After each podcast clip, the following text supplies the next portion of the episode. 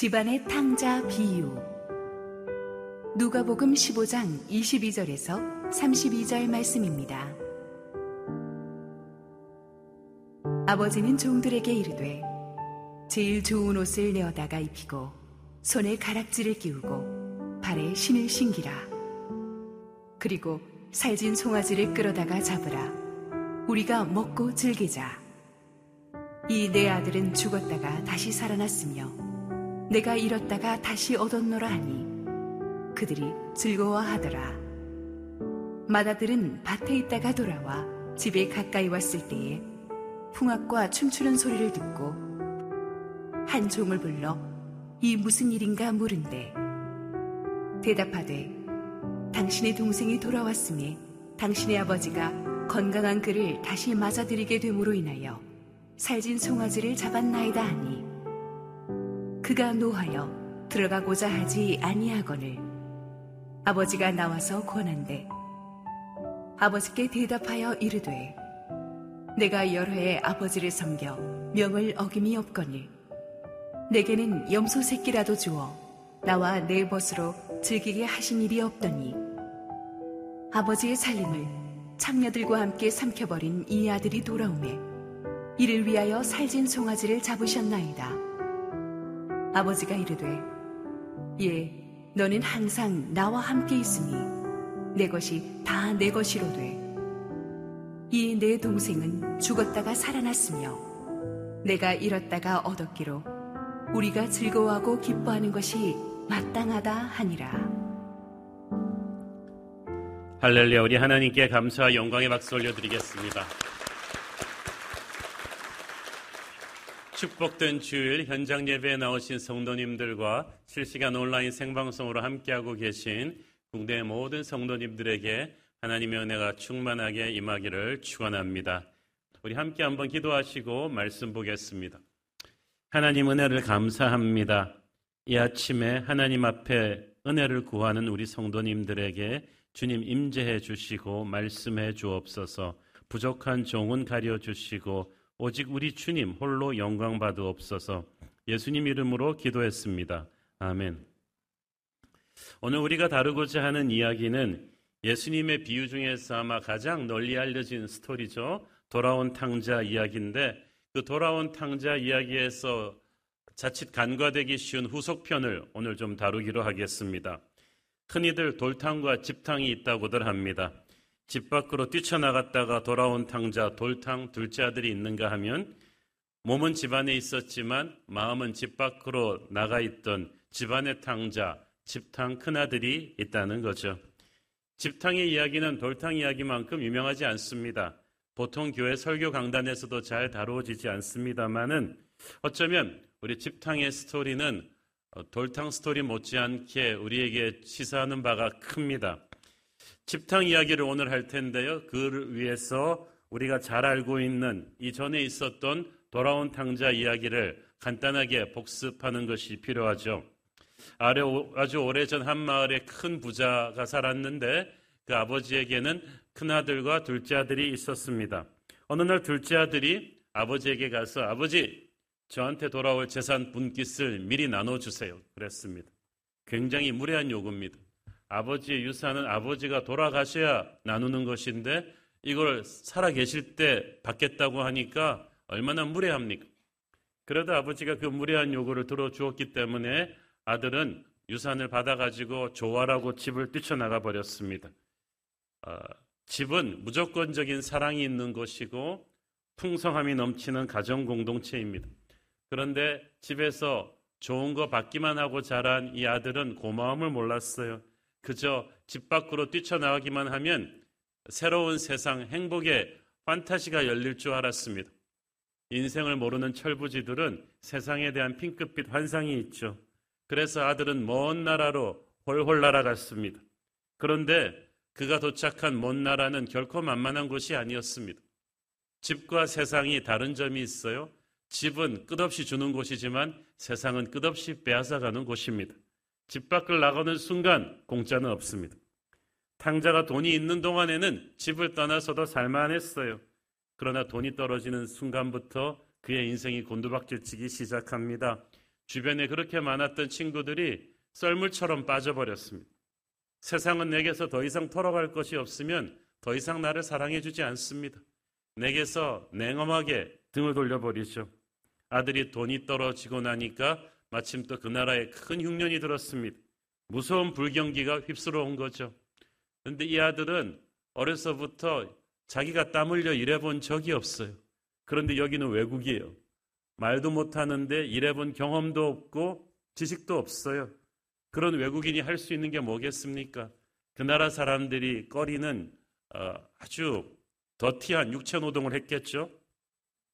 그 중동에서는 돼지를 가장 불결한 짐승으로 취급했기 때문에 어느 나라 사람도 하려 하지 않는 것이 돼지치기입니다. 그래서 이 아들이 돼지치기를 하게 된 거예요. 그런데 간신히 의식주만 제공하는 아주 열악한 노동 조건이었나 봅니다. 그러니까 배가 고파서 돼지 먹는 쥐염 열매를 먹으려고 해도 그 잘 되지 않았습니다. 아마 아들은 몇 번이고 극단적인 선택을 생각할 정도로 힘들었을 것입니다. 그때야 정신을 차렸습니다. 자기가 그토록 지겹다고 생각하며 탈출해 온 집이 얼마나 따뜻하고 얼마나 풍성한 곳인가를 깨달았습니다. 집으로 돌아가야겠다고 생각합니다. 하지만 자기가 저질러 놓고 온 죄가 있으니까 감히 아버지를 볼 면목이 없습니다. 자기가 아버지였다면 결코 자기 같은 아들을 용서하지 않을 것 같습니다.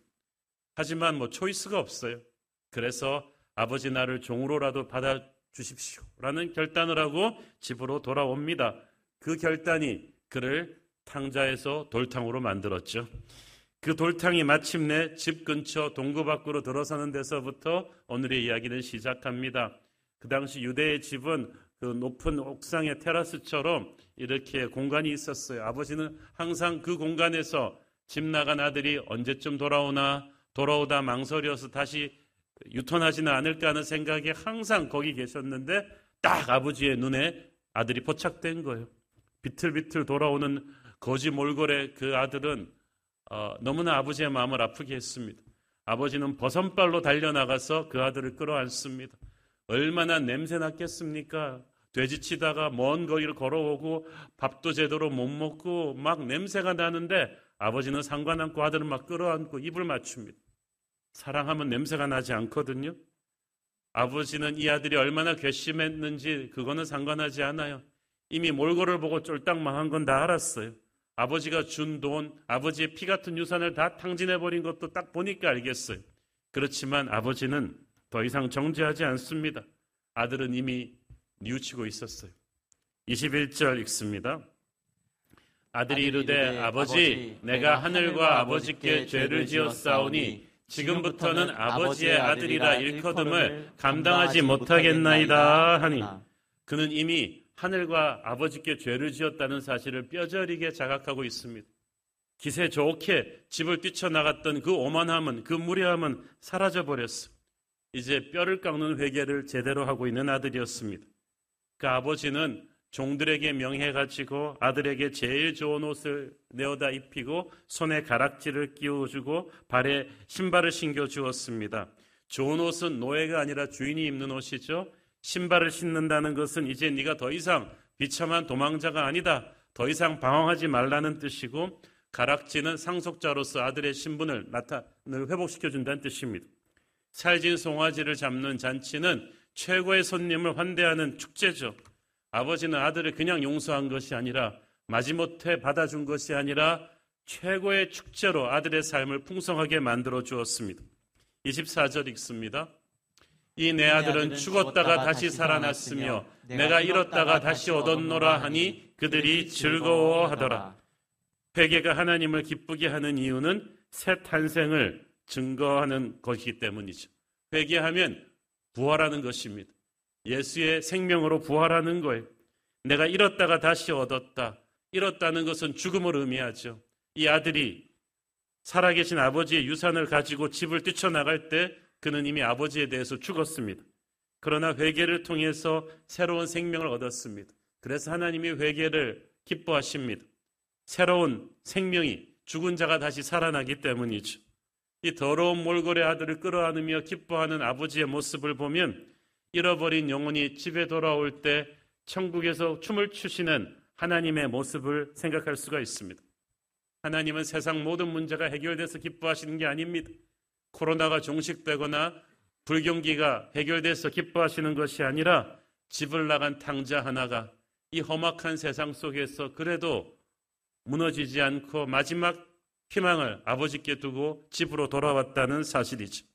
그래서 아버지는 춤을 추며 기뻐하는 거예요. 전도는 그 아버지의 마음을 아는 사람이 하는 것입니다. 그런데 탕자가 집에 돌아온 것을 모두가 좋아한 것만은 아니었습니다. 어느 주일학교 선생님이 탕자가 집에 돌아온 걸 제일 싫어한 사람 물어봤더니 어느 학생이 손을 딱 들더니 살진 송아지입니다. 아. 아, 선생님은 그때부터 그 아이가 비범한 인물인 것을 알아보았습니다. 그 아이가 자라서 한옥 목사가 되었습니다. 아. 대단하지 않습니까? 어떻게 그런 놀라운 대답을 어린아이 때 할 수 있었겠습니까? 아, 지금도 그 선생님의 충격받은 얼굴이 생각이 나는데 그 형이 집안에 있던 형이 정말 이 상황을 받아들이지를 못했죠. 25절 28절 읽습니다.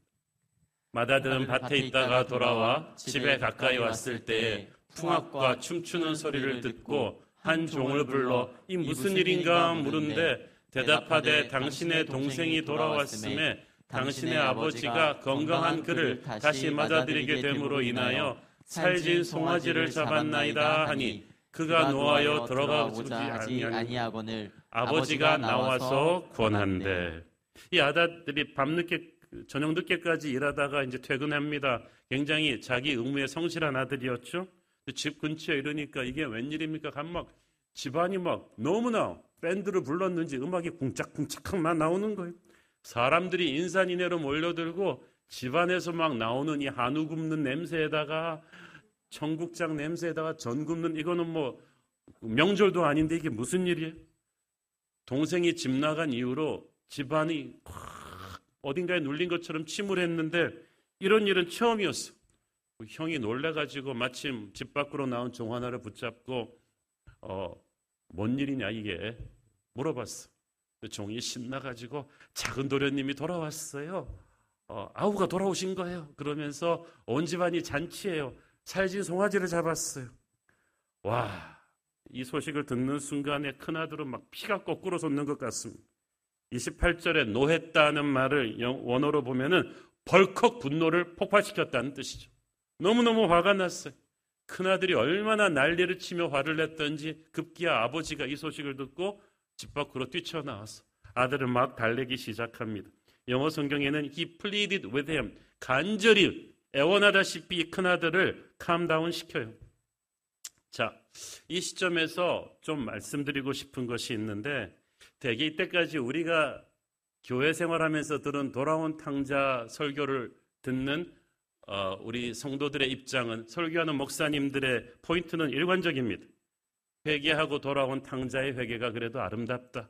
그를 안아주고 용서하는 아버지의 모습은 더욱 아름답다. 이를 못마땅히 여기면서 투덜하는 큰아들은 정말 속 좁은 인간이다. 우리가 그런 선입관을 가지고 있는데 말이죠. 이런 단순한 생각은 조금 위험합니다. 첫째, 집을 나가 죄 짓고 허랑방탕했던 이 돌탕을 너무 미화해서는 안 돼요. 어, 우리가 보통 모태신앙으로 성장한 성도들 가운데서는 이런 불만이 좀 있으세요. 난 어릴 때부터 너무 모범적으로 살아가지고 간증이 밋밋하고 재미가 없는데 저 형제는 젊은 날 실컷 죄 짓고 세상적으로 살다가 와서 간증하니까 얼마나 드라마틱하고 간증이 재밌어요. 그럼 목사님이랑 성도들이 간증을 듣고 박수를 치며 은혜 받고 그를 축복하는 걸 보면서 멀쩡하다가 막 속에서 울분이 나는 거지. 이럴 줄 알았으면 나도 실컷 좀 죄 좀 짓고 회개하고 돌아왔으면 교회에서 영웅 대접을 받을 텐데 난 너무 재미없이 살았는가라는 자괴감이 들기도 합니다. 그러나 이 스토리를 그렇게 봐서는 안 돼요. 왜냐하면 이 돌탕은 분명히 아버지의 가슴에 못을 받고 세상 쾌락의 노예가 되어버린 죄를 지었죠. 그 자신의 입으로 말하잖아요. 하늘과 아버지께 죄를 지었다. 그러므로 그의 돌아오는 회개의 모습을 보면서 그의 죄가 미화되어서는 안 되는 거예요. 은근히 그를 부러워해서도 안 됩니다. 왜냐하면 둘째 아들 돌탕은 이미 자신의 죄값을 톡톡히 치렀어요. 인생 밑바닥까지 떨어졌다는 거예요. 성경이 간단히 표현해서 그렇지 아마 그는 한강다리 위에서 떨어져 죽을 생각까지 몇 번 했을 것입니다. 그의 회개는 그렇기 때문에 처절하고 진심이었어요. 아마 그에게 마이크를 대고 혹시 처음으로 돌아갈 수 있으면 어떻게 하겠느냐고 물어본다면 대답할 거예요. 저는 절대 아버지의 집을 떠나지 않았을 것입니다. 여러분, 어, 난로에 함부로 손댔다가 손이 돼서 손이 엄청난 화상을 입고 간신히 수술해가지고 조금 정상으로 회복된 분한테 물어보세요. 난로에 손 다시 되겠냐고. 다시 회복될 거니까. 아무도 손 다시 안 될 거예요. 여러분, 어릴 때부터 신앙생활 잘 하면서 살아온 인생은 지루한 인생이 아니라 축복받은 인생인 줄 믿으시기 바랍니다. 결코 이 돌탕을 부러워하지 마세요, 은근히. 둘째로, 집을 나간 이 동생이 돌아와서 아버지가 잔치를 열어주는 모습을 보고 막 분노하는 큰아들 보면서 우리가 무조건 속 좁은 나쁜 사람이라고 볼 일은 아니에요. 특히 장남이 아닌 둘째, 셋째 동생들은 그렇게 말할 수 있죠. 그래, 형들이란 인간들은 다 그렇게 이기주의자야. 우리 형도 그랬어. 생선 나오면 그냥 가운데 토막 먼저 먹고 아, 막 아, 오죽하면 동생이 집을 나갔겠어? 그러면서 이 본문을 볼 수가 있어요. 그렇죠. 우리 마지들이 조금 그러셨죠. 뭐 제가 막내였기 때문에 그러는 말은 아닙니다. 항상 사진 앨범에도 보면 보세요. 사진 숫자를 요즘은 스마트폰으로 찍을 때 옛날에 애널로그로 찍을 때는 압도적으로 부모님이 맞이의 사진이 많습니다. 둘째, 셋째로 오면서 점점 이게 이제 막 줄어드는 걸 볼 수가 있죠. 어, 부모님도 이제 좀 식상한 거예요. 귀여운 게. 예, 그래서 점점 사진 숫자가 줄고 옷도 항상 형한테 먼저 사주면 그걸 둘째, 셋째까지 막 받아 입으니 나한테 올 때쯤에 이미 패션이 지나 있단 말이죠. 어, 그래도 어, 뭐 군소리를 못했죠. 하지만 마다들의 특권은 그보다 수십 배 의무를 전제로 합니다. 어느 집이든지 대개 우리 한 마지들 한번 손들어 보세요. 어머 제가 뭐 탓하자는 거 아닙니다. 장남들 손들어. 제가 오늘 여러분들을 이해하는 말씀을 좀 해드릴게요. 장남 장녀들한테는 부모의 기대에 부응해야만 한다는 생각이 있어요. 항상 듣고 자란 말이 네가 집안의 얼굴이야. 네가 잘못되면 동생들 다 어긋나는 거야. 넌 잘못되면 안 된다. 그러다 보니까 마지들이 신중해요. 돌다리도 두드려 보다 못해 막 깨물어 보고 건너는 마지들. 정말 조심성이 있어요. 왜냐하면 내가 잘못되면 큰일 난다는 너는 집안의 얼굴이라는 생각이 딱 박혀 있는 거예요.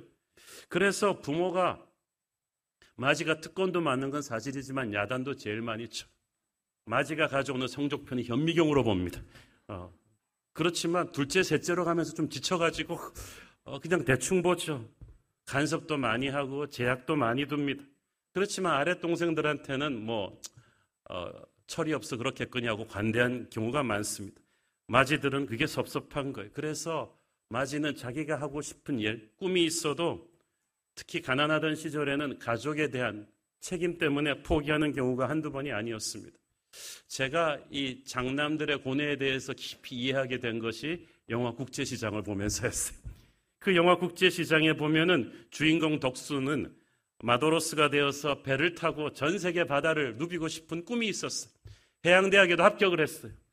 그런데 해양대학은 합격은 했는데 보니까 밑으로 동생들이 줄줄이 딸렸네. 대학도 보내야 되고 시집도 보내야 되는 동생들이 줄줄이 딸렸기 때문에 덕수는 마도로스의 꿈을 접어버립니다. 그리고 서독의 광부로 가서 아주 중노동을 하죠. 월남전에 가서 목숨 걸고 돈 벌다가 다리가 다쳐서 불구도 됐죠. 그 당시 가난하고 힘들던 시절에 대한민국의 장남에게 있어서 자기의 꿈 같은 거는 사치였던 것입니다. 그래서 그런지 이 마지들은 어릴 때부터 하고 싶은 일을 마음대로 하고 싶어 하는 동생들을 부러워하기도 합니다. 저는 그래서 우리 마지 분들한테 수고했다고 박수를 보내드리고 싶어요. 한번 스스로 한번 박수를 보내십시오. 여러분들의 장남 정신이 정말 이 힘든 시절에 나라를 살린 거예요. 그렇지만 좋은 얘기는 여기까지.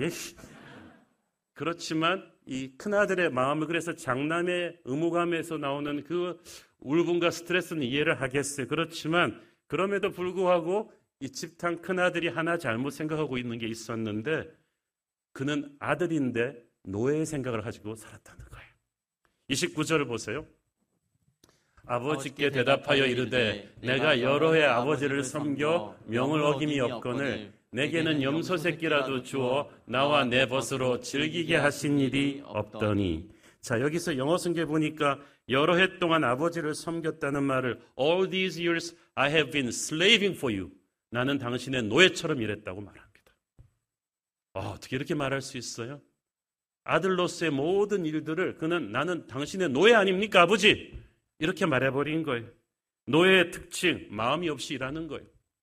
노예가 무슨 꿈이 있어서 전심전력으로 일하겠어요. 그냥 주인 눈에 나지 않을 정도로 마음이 없이 시간 때우는 거죠. 그런데 자기가 그런 노예였다고 말하고 있는 거예요.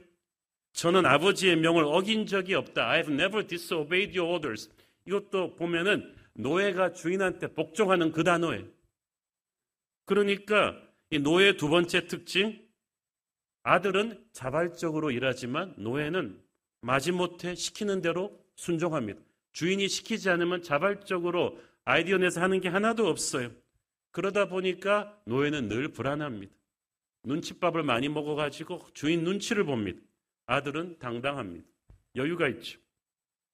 근데 큰아들은 자기가 이때까지 노예로 살았다는 거예요. 노예적 생각의 세 번째 특징, 자기가 한 일 다 기록해 두고 있다는 거죠. 내가 아버지의 명을 이때까지 어긴 적이 있었느냐? 오늘 내가 물 떠왔음. 오늘 내가 밭, 한 바지기 갈았음. 오늘 내가 모내기 아마 기록을 다 쌓아두고 있는 거예요. 집탕은 자기가 아버지를 위해 한 일을 다 기록해 두고 있었어.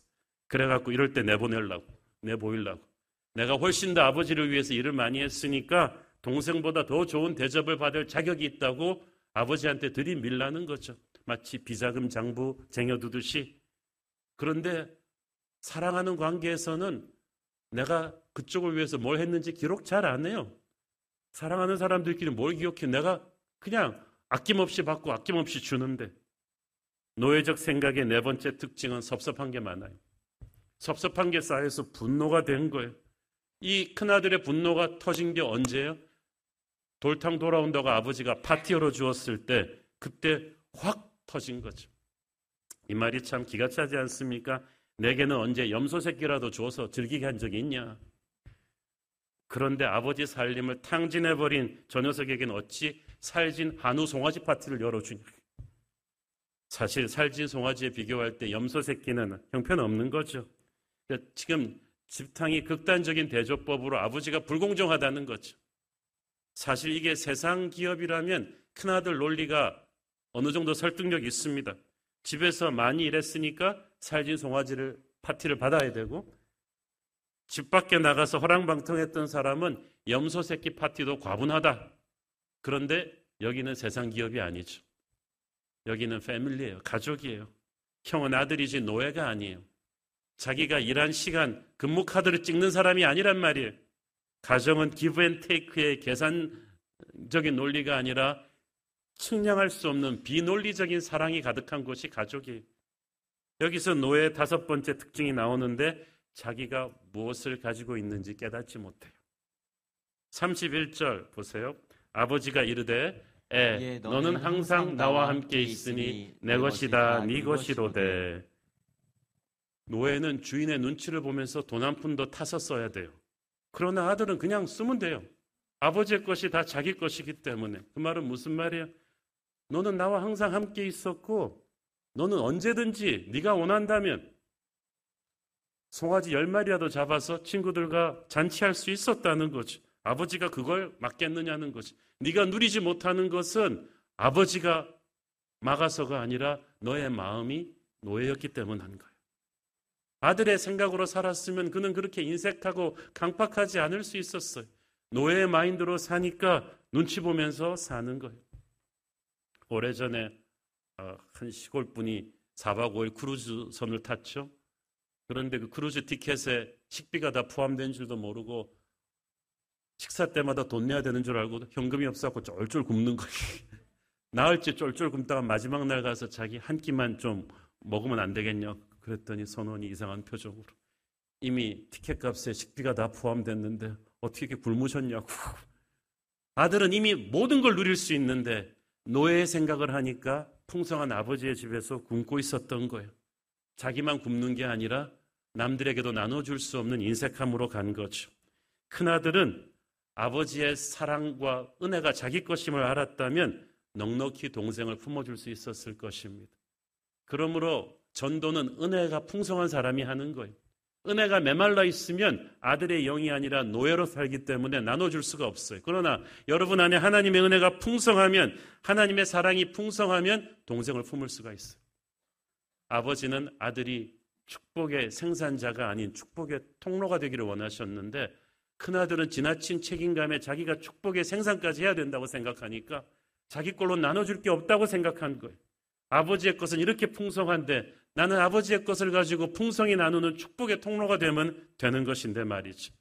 지금도 아버지의 집에 있으면서 노예의 마인드로 사는 사람들에게 하나님은 너는 노예가 아니라 아들이라고 하십니다. 갈라디아서 4장 6절 7절을 보세요. 너희가 아들이므로 하나님이 그 아들의 영을 우리 마음 가운데 보내사 아빠 아버지라 부르게 하셨느니라. 그러므로 네가 이후로는 종이 아니요 아들이니 아들이면 하나님으로 말미암아 유업을 받을 자니라. 아멘. 큰아들은 심은 대로 거둔다는 give and take라는 노예적인 생각을 하니까 아들의 특권을 누리지 못했어요. 아들로서 생각하지 않으니까 아버지의 마음을 이해하지 못하는 거예요. 그러니까 동생이 돌아왔을 때 잔치를 베푸는 것이 무슨 의미인지 알지 못했어. 아버지가 제가 아버지 같으면 그런 속 좁은 큰아들을 한 대 쥐어박으면서 어, 조금 야단을 쳤을 텐데 31절에서 그런 이렇게 무리하게 펄펄 뛰는 큰아들을 보고 이 집탕을 보고 아버지가 뭐라고 하십니까? 애 그러죠. 애야, my son. 원어에 보면은 꼬마야, 애야 이런 어, 뜻이 있어요. 부모님 눈에는 애가 아무리 커도 아무리 무례하고 사고쳐도 꼬마로 보이는 거죠. 아버지는 아, 이 큰아들도 속에 쌓인 게 많았구나라는 것을 이해해 주셨어요. 속 좁은 율법주의 위선자로 보시지 않고 너도 내 아들이다라는 걸 상기시켜 줍니다. 어, 이 장면을 여러분 아까 언급한 영화 국제시장의 마지막 장면을 좀 생각하시면 될 것 같은데 그 마지막 장면에서 이제 주인공 덕수가 산전수전 다 겪고 나이 70이 넘었잖아요. 백발 노인이 돼가지고 혼자 방에 들어가가지고 아버지 생각을 합니다. 아버지 생각을 하는 그 순간 70 넘은 노인이 다시 10살짜리 꼬마로 되돌아가 있었어. 그 10살짜리 꼬마에게 아버지가 상상 속에 아버지가 나타나잖아요. 그런데 그 10살짜리 꼬마가 한 유명한 대사, 영화 보신 분 기억하십니까? 아버지 집 많이 힘들었거든요. 장남으로서 힘들었다는 거죠. 아버지 역할 하느라고 힘들었다는 거죠. 상상 속에 덕수 아버지가 안고 막 칭찬해 주잖아요. 난 네가 참 자랑스럽다. 아, 마음껏 울게 놔둡니다. 그러면서 이제 저분이 힐링이 되잖아요. 오늘의 이야기에 나오는 아버지가 그렇습니다. 세상 사람들은 이 큰아들 집탕이 속 좁은 못된 인간이라고 해도 아버지는 큰아들이 그동안 잘못된 노예적 생각으로 살면서 장남으로서 자기가 다 책임지려는 생각에 속에 분노가 쌓였구나. 그래서 어떻게 합니까? 야단치지 않고 어깨를 내어주는 거죠. 너도 울 수 있는 어깨가 필요하는구나. 이 시간에 자기 혼자 무거운 짐을 짊어지고 힘들게 살아온 큰아들이 계시다면 하나님 아버지의 어깨에 기대어 울기를 바랍니다.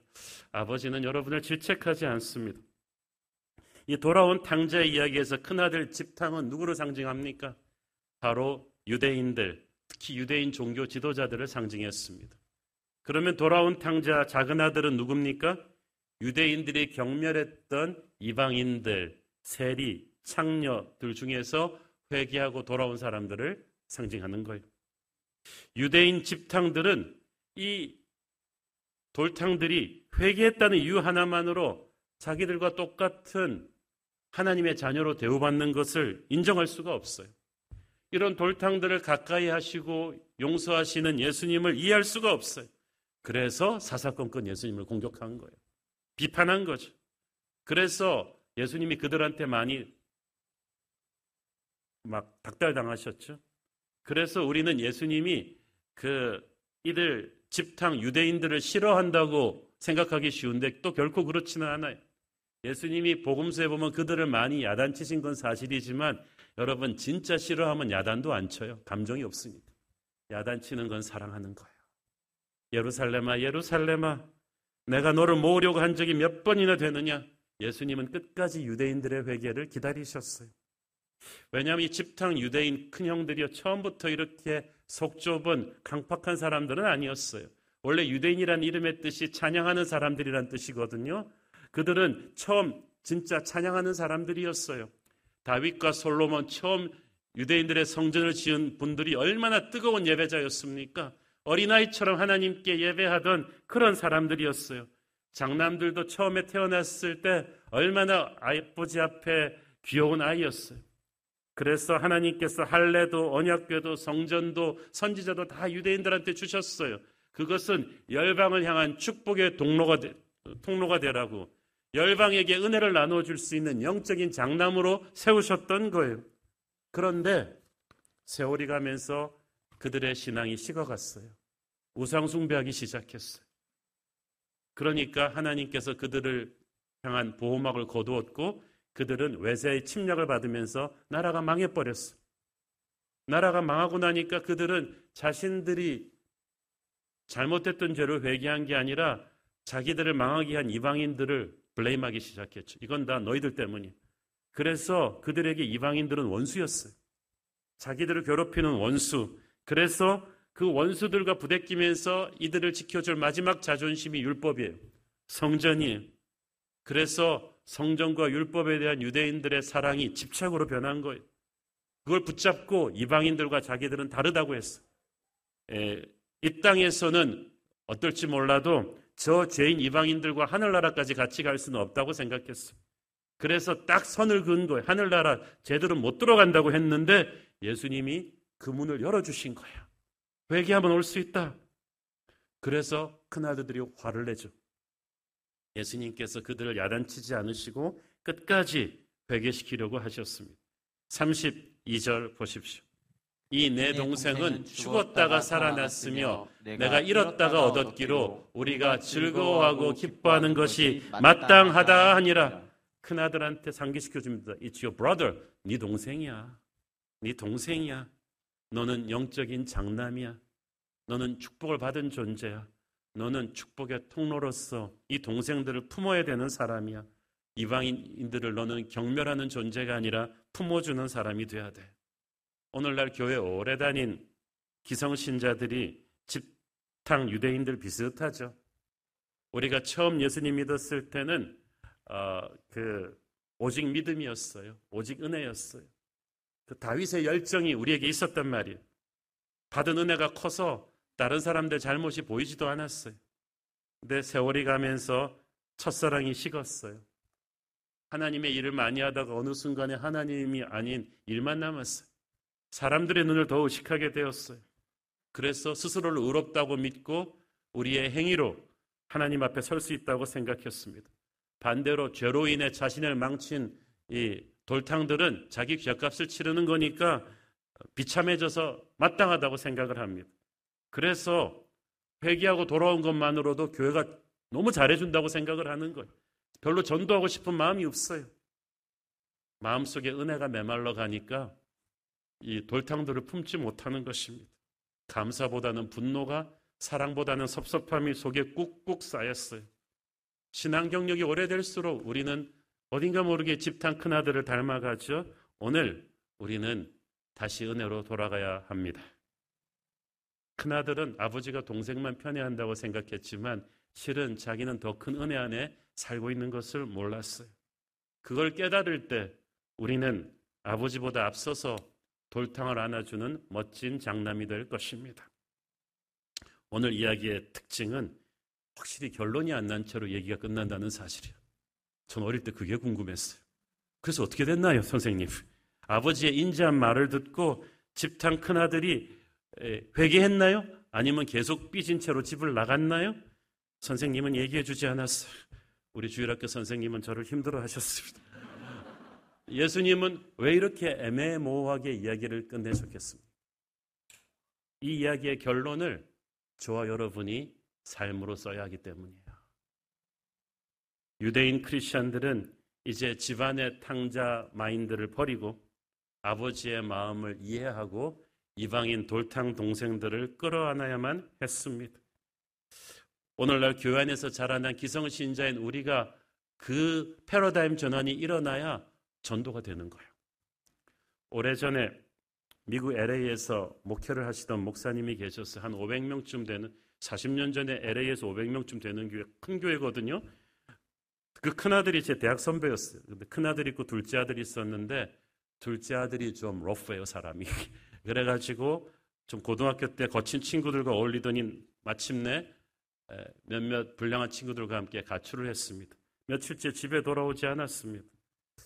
근데 목사이신 아버지께서 그 둘째 아들 방에 들어가 가지고 며칠 동안 목회를 풀스톱한 채 그 바쁘던 아버지가 신방도 안 가고 설교 준비도 못한 채 그 둘째 아들 방에 들어가서 식음을 전폐하고 금식하며 아들을 돌아오기를 기도하셨다는 거예요.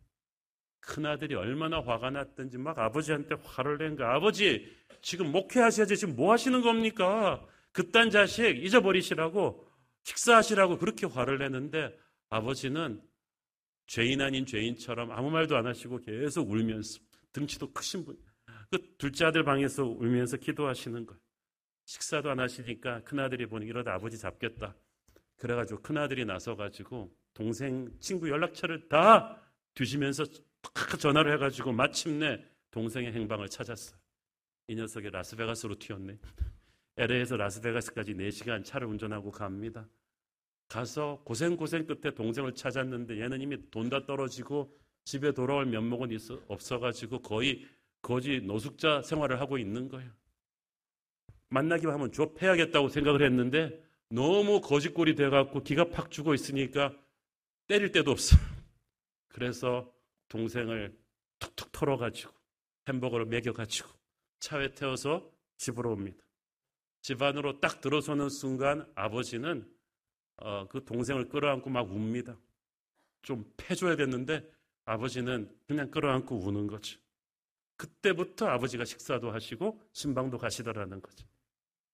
그래서 큰아들은 이걸 지켜보다가 목사가 됐어요, 나중에. 그래서 그 대학 선배 그 형은 돌아온 탕자 이야기를 가장 리얼하게 설교할 수 있는 사람이 됐어요. 여러분, 전도는 어떻게 하는 겁니까? 집 나간 아들을 기다리며 울고 계시는 하늘 아버지의 마음을 알고 하는 거예요. 방법은 여러분이 알아서 찾으세요. 잃어버린 영혼을 데려올 때까지 아버지는 결코 행복하지 않다. 잃어버린 아들이 데려와야 아버지가 기뻐하신다. 그 마음을 아는 사람이 전도하는 거고요. 전도하는 사람치고 영성이 메말라 있는 사람은 아무도 없습니다. 그 동생 데려왔을 때 아버지의 기뻐하는 눈물을 본 사람이 어떻게 영성이 메마르겠습니까? 전도 축제가 다음 주로 다가왔죠. 저는 우리 모두가 돌탕을 기다리는 하늘 아버지의 마음을 품기를 도전합니다. 그 마음을 품고 여러분 멋진 영적 장남이 되십시오. 여러분 주변의 돌탕들을 하늘 아버지의 품으로 데려오십시오. 다음 주에 우리 하늘 아버지가 잔치를 벌이는 그런 축제 주일이 되기를 축원합니다. 기도하겠습니다. 하나님 은혜를 감사합니다. 우리 마음 속에 집안의 탕자가 있던 것을 고백합니다. 우리의 마음이 아들의 영이 아닌 노예의 마음으로 살았던 것 회개합니다. 하나님, 잃어버린 동생을 아버지의 마음으로 품는 진짜 영적 장남이 되게 하옵소서 예수님 이름으로 기도했습니다. 아멘.